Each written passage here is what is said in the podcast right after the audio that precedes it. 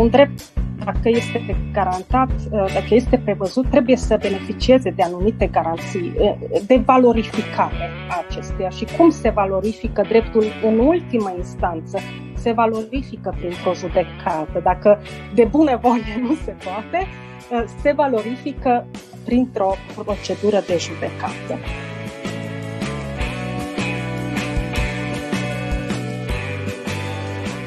Fiecare dintre noi uh, participă la, la educație în societate prin mesajele pe care le transmite inclusiv pe Facebook, pe Twitter, prin alte mijloace, prin conversațiile pe care le poartă, prin faptul că educă copii, fiecare, indiferent ce profesie are, ce face în viață. Nu trebuie să fie neapărat profesor, educator sau învățător, indiferent de ce face, duce o muncă de educație și cred că asta este calea spre o solidaritate și coeziune.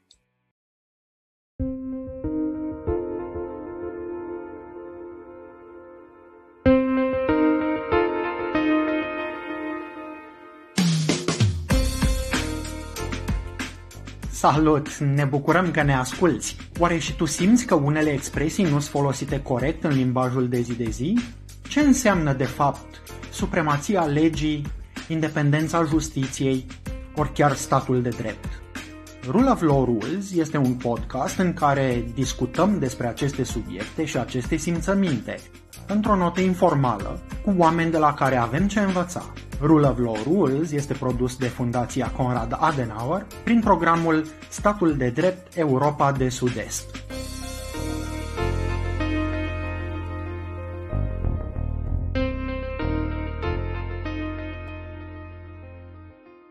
Aș uh, reveni acum la legătura aceasta dintre supremația legii și drepturile omului. Aș dezvolta un pic mai mult Revin la Declarația Universală a Drepturilor Omului, care spune chiar în preambulul său că este esențial ca drepturile omului să fie ocrotite de autoritatea legii, pentru ca omul să nu fie silit să recurgă, ca soluție extremă, la revoltă împotriva tiraniei și asupririi. Iată că Declarația Universală evidențiază foarte clar principiul că drepturile trebuie ocrotite prin autoritatea legii, nu prin autoritatea personală a cuiva sau în vreun alt mod, prin folosirea forței de către cineva, prin autoritatea legii. Deci, e legătura dintre uh, drepturile omului și Supremația legii este indisolubilă, ele nu se confundă, dar sunt indisolubile. Asta nu înseamnă că într-o societate autocratică sau să spunem nedemocratică nu există drepturi recunoscute, sunt. Dar stabilitatea lor sau semnificația celor garanții este extrem de redusă. Hai să ne imaginăm un drept a cărui aplicare este uh, la, la bunul plac al autorităților și vom vedea că, că acesta rămâne în mare parte teoretic. Uite, aici aș vrea să fac o legătură. Noi am discutat în episodul 2 cu Vladimir Mitev din Bulgaria da. despre uh, un element pe care acolo l-am trecut doar în revistă, da. că uh, Bulgariei la un moment dat i s-a reproșat în uh, cadrul Uniunii Europene uh, de la Bruxelles că ordinele date de procurori nu se aflau sub control judecătoresc. Și fără să te duc într-o zonă de a da. de a-ți încălca tu statutul, să-i zicem, diplomatic în relațiile dintre Consiliul Europei și Uniunea Europeană, vreau să te întreb strict la nivel de principiu. Da. Oare ăsta este motivul ce ai explicat mai devreme? Ăsta este motivul pentru care ordinul unui procuror ar trebui să fie verificat de un judecător? Da, eu cred că da. Eu cred că așa este. Pentru că, până la urmă, ține de dreptul unei persoane de la judecarea cauzei sale în mod echitabil de o instanță independentă și imparțială instituită prin lege. Aici este vorba, cum am spus, de garanțiile oferite uh, drepturilor. Un drept, dacă este garantat, uh, dacă este prevăzut, trebuie să beneficieze de anumite garanții, uh, de valorificare a acestuia. Și cum se valorifică dreptul în ultimă instanță? Se valorifică printr-o judecată. Dacă de bunăvoie nu se poate, uh, se valorifică printr-o procedură de judecată. Acum, articolul 6 al uh, Convenției Europene a Drepturilor Omului, astfel cum este interpretat și de, de Curtea de la Strasburg, prevede că o instanță este cea care va stabili asupra încălcării sau va hotărâ asupra încălcării drepturilor civile ale persoanei sau asupra obligațiilor ei civile precum și asupra temeiniciei acuzațiilor penale îndreptate împotriva sa. Deci, într-o cauză civilă ori penală, dacă cineva este acuzat de infracțiune, până la urmă trebuie să existe o instanță care decide. Ce înseamnă instanță? Termenul, termenul din convenție este mai general, nu este instanța. Acum, el coincide cu termenul de instanță din legislația noastră, dar este mai general. Înseamnă un organ judiciar Acum, dacă ne uităm, să spunem, în contextul românesc, um, dacă ne uităm în Constituția României, vom vedea că parchetele, uh, procurorii fac parte din sistemul judiciar, din puterea aceasta, din, din autoritatea uh, judiciară în general, dar rolul lor, până la urmă, nu este acela de a hotărâ. Rolul lor este de a reprezenta interesele generale ale societății și rolul de, de a aduna probe, de a se asigura că, sau de a, de a face propuneri și de a aduna probe pentru aflarea adultului. Dar până la urmă, ceea ce face procurorul este o propunere și singura autoritate, singura instituție abilitată Potrivit Constituției României de a lua hotărâri, sunt instanțele judecătorești. Așa și, așa și spune Constituția, că justiția se înfăptuiește, se realizează prin instanțele judecătorești. Nu există nicio altă instituție abilitată în acest sens. La fel este și cu autoritățile administrative. De exemplu, tot Curtea de la Strasburg a, s-a plecat asupra anumitor cauze care priveau sancțiuni administrative, amenzi.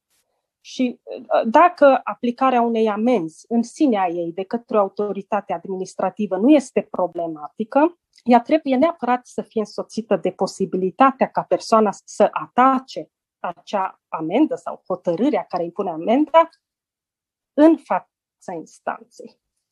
Revenind la procuror, de ce cred că este atât de important ca hotărârile, indiferent cum se numesc, ordine, ordonanțe, indiferent. Hotărârile unui procuror să poată fi atacate în instanță. Deja am spus că există în România doar o singură autoritate care poate hotărâ în mod final asupra drepturilor persoanelor. Dar, dar mai există o altă cerință, tot a articolului 6 al Convenției Europene, și anume ca judecata să se desfășoare în mod public și ca hotărârea să fie pronunțată în mod public. Ori activitatea procurorului nu este publică. Uh, în schimb, în fa- instanțele exercită o activitate în public, judecata este publică, publicul poate să participe la uh, dezbaterile judecătorești. Nu este obligat, bineînțeles, sau nu trebuie tot timpul să fie prezent, dar există această posibilitate ca publicul să supravegheze prin simpla sa prezență ceea ce se întâmplă într-o sală de judecată. Și acest lucru este, până la urmă, în sinea lui o garanție a imparțialității și a independenței justiției. Și mai are și un alt rol foarte important, contribuie la evitarea abuzurilor și a erorilor. Procurorul, cum am spus, conduce o activitate uh, nepublică, nu secretă, nepublică, și prin faptul că actele lui sunt atacate, ele se aduc în fața publicului și mai mult, odată ce, odată ce o cauză se află în fața unei instanțe, se deschide și calea unor apeluri sau recursuri ulterioare. Deci încă alte mecanisme intră în joc care în continuare pot corecta erori sau abuzuri. Cred că este esențial.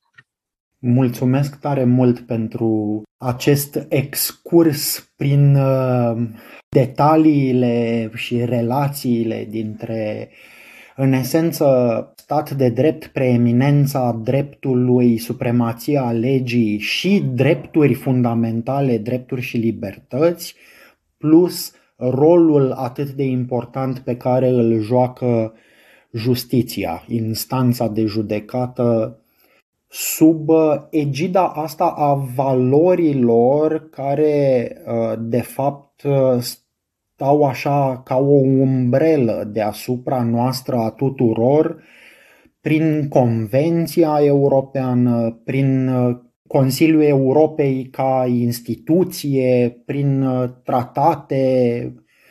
Voiam însă să mai zăbovim un pic pe chestiunea asta legată de Consiliul Europei propriu-zis, unde uh, lucrezi tu, că era foarte cunoscut în anii 90 ce face Consiliul Europei, după care uh, România, românii în general s-au uitat mai degrabă spre Uniunea Europeană și uh, Consiliul Europei a reapărut în mentalul colectiv ceva mai recent prin uh, Comisia de la Veneția pentru Democrație prin Drept. Așa este. Um, și uh, ea întotdeauna a rămas în uh, mintea noastră a tuturor prin Curtea Europeană a Drepturilor Omului de la Strasburg. Acum, de Comisia de la Veneția nu o să te întreb că poate vom face un alt episod altă dată legat de treaba asta, dar din perspectiva Curții Europene de la Strasburg, Vreau să te întreb dacă poți să ne explici un pic esența acestei uh, decizii care a fost luată la sfârșitul lunii mai împotriva Regatului Unit a Marii Britanii și Irlandei de Nord cu privire la supravegherea în masă. Te întreb acest lucru pentru că decizia e destul de recentă și are legătură cu protejarea datelor personale și a vieții private, despre care noi am discutat în primul episod al podcastului, căci decizia uh, a fost legată de supravegherea în masă. Da. Nu aș dori să comentez decizia în sine, dar. Uh, nu, aș, aș vrea dacă poți să ne explici de principiu. Fără a intra în detaliile acestei hotărâri, care este legată de supravegherea în masă a persoanelor și de faptul că statele implicate trebuie să plătească niște dispăgubiri persoanelor care au fost afectate de, de această acțiune de supraveghere. Aceleași drepturi pe care persoanele le au offline în viața reală, să spunem așa, trebuie să fie protejate și online, adică în mediul așa zis virtual. Convenția Europeană a Drepturilor Omului este, așa cum spune Curtea, un, un instrument viu și este interpretat uh, potrivit realităților din, din zilele noastre. Este, este o convenție care datează din 1950, dar iată, iată că Curtea reușește să o interpreteze și să o aplice realităților de astăzi și aceasta este până la urmă esența convenției, tot ce protejează dreptul la viață privată, dreptul la libertatea persoanei, protecția domiciliului și așa mai departe, este protejat și în ceea ce privește mediul online sau utilizarea noilor tehnologii care sunt atât de ațate încât, să spunem, cetățeanul uh, de rând sau simplul cetățean uh, nu le înțelege, nici nu poate să aibă o privire asupra ceea ce se întâmplă în privința supravegherii sale, de exemplu. Mai sunt și alte aspecte pe care acum le, le voi aminti pentru că ai venit cu o întrebare asta.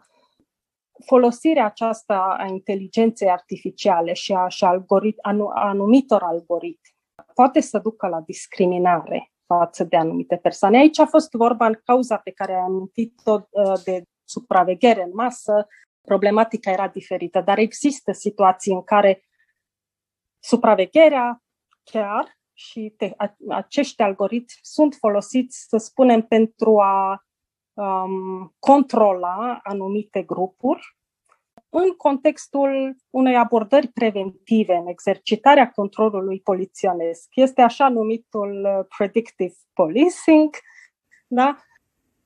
Uh, am spus doar, dacă pot să-mi permit, uh, sunt bucuroasă de decizia curții, cel puțin prin faptul că atrage atenția în mod deosebit asupra acestor problematici. Da, și pe mine mă bucură că ne-ai putut explica un pic contextul, pentru că înțeleg că există tensiune între exercitarea digitală a drepturilor față de legislația care există mai degrabă pentru exercitarea în mod real în viața uh, fizică, să-i zicem așa. Iar ăsta e un aspect pe care uh, vom uh, căuta să-l explorăm cu oameni care chiar se ocupă de uh, inteligența artificială și etica legată de inteligența artificială și să descoperim dacă e nevoie de legislație nouă. Da, este o întrebare care merită întrebată și merită să ne gândim la, la faptul că etica și drepturile omului sunt lucruri distincte și cât de compatibile sunt principiile etice cu drepturile omului, așa cum sunt consacrate acum. Uh, cred că ar fi interesant să îi întreb pe interlocutorii tăi în podcasturile viitoare și voi asculta cu interes răspunsurile. Mulțumesc tare mult pentru această conversație, dar mai am trei întrebări scurte pentru tine, sau mai bine zis, dacă se poate, cu răspunsuri scurte. Rule of law, tu ai uh, folosit expresia preeminența legii sau supremația legii în română, dar în maghiară cum sună? Jogállamiság ar veni ca este un um, sinonim la stat de drept. Și um, atunci preeminența ori supremația legii, de ce este ea importantă pentru noi oamenii obișnuiți? Pentru noi este importantă pentru ca drepturile să fie garantate cu adevărat, să aibă un conținut, să fie efective, să nu existe doar pe hârtie. Și atunci, în condițiile astea, dacă te-ai trezi mâine dimineață peste 20 de ani, în anul 2041, ce ți-ar plăcea să vezi în jurul tău? Pentru că tot am vorbit despre solidaritate, cred că acest lucru mi-aș dori să văd. Mai multă coeziune, da, mai multă solidaritate în societate. Mm-hmm. Și ce faci tu începând de mâine dimineață pentru visul ăsta al tău? Sau ce putem face noi începând de mâine dimineață pentru visul tău?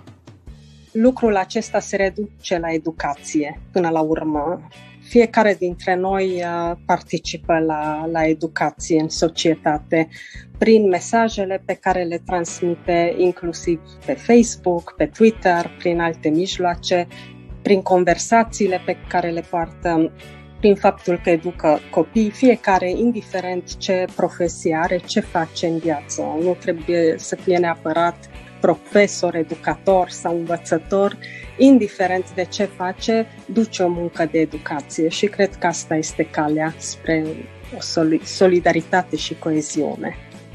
Mulțumesc tare mult! Mulțumesc!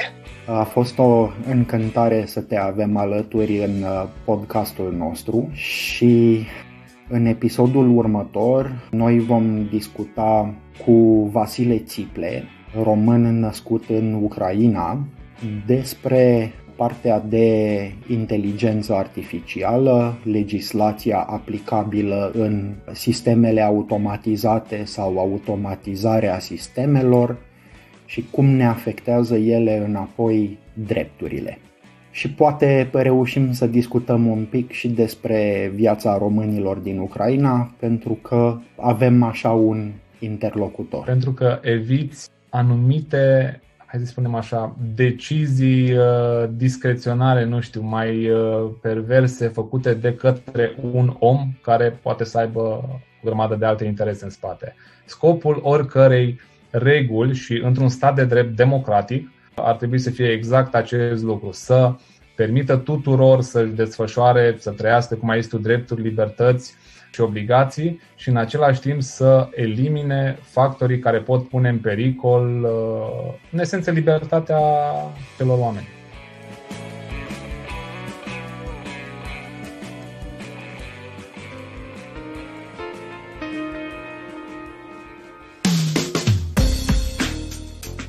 Îți mulțumim că ne-ai ascultat. Sperăm că ai aflat lucruri noi, în egală măsură adevărate, bune și utile. Te invităm să ne scrii dacă ai sugestii pentru episoadele viitoare. Și nu uita că podcastul Rule of Law Rules, produs la București, are un conținut relativ independent față de cele de la Berlin, Bogota, Beirut, Singapore, Dakar ori Nairobi. Conținutul podcastului Rule of Law Rules nu reprezintă în mod necesar poziția oficială a programului Statul de Drept Europa de Sud-Est, ori a Fundației Conrad Adenauer, iar opiniile exprimate în acest podcast nu pot fi interpretate drept consultanță ori asistență juridică.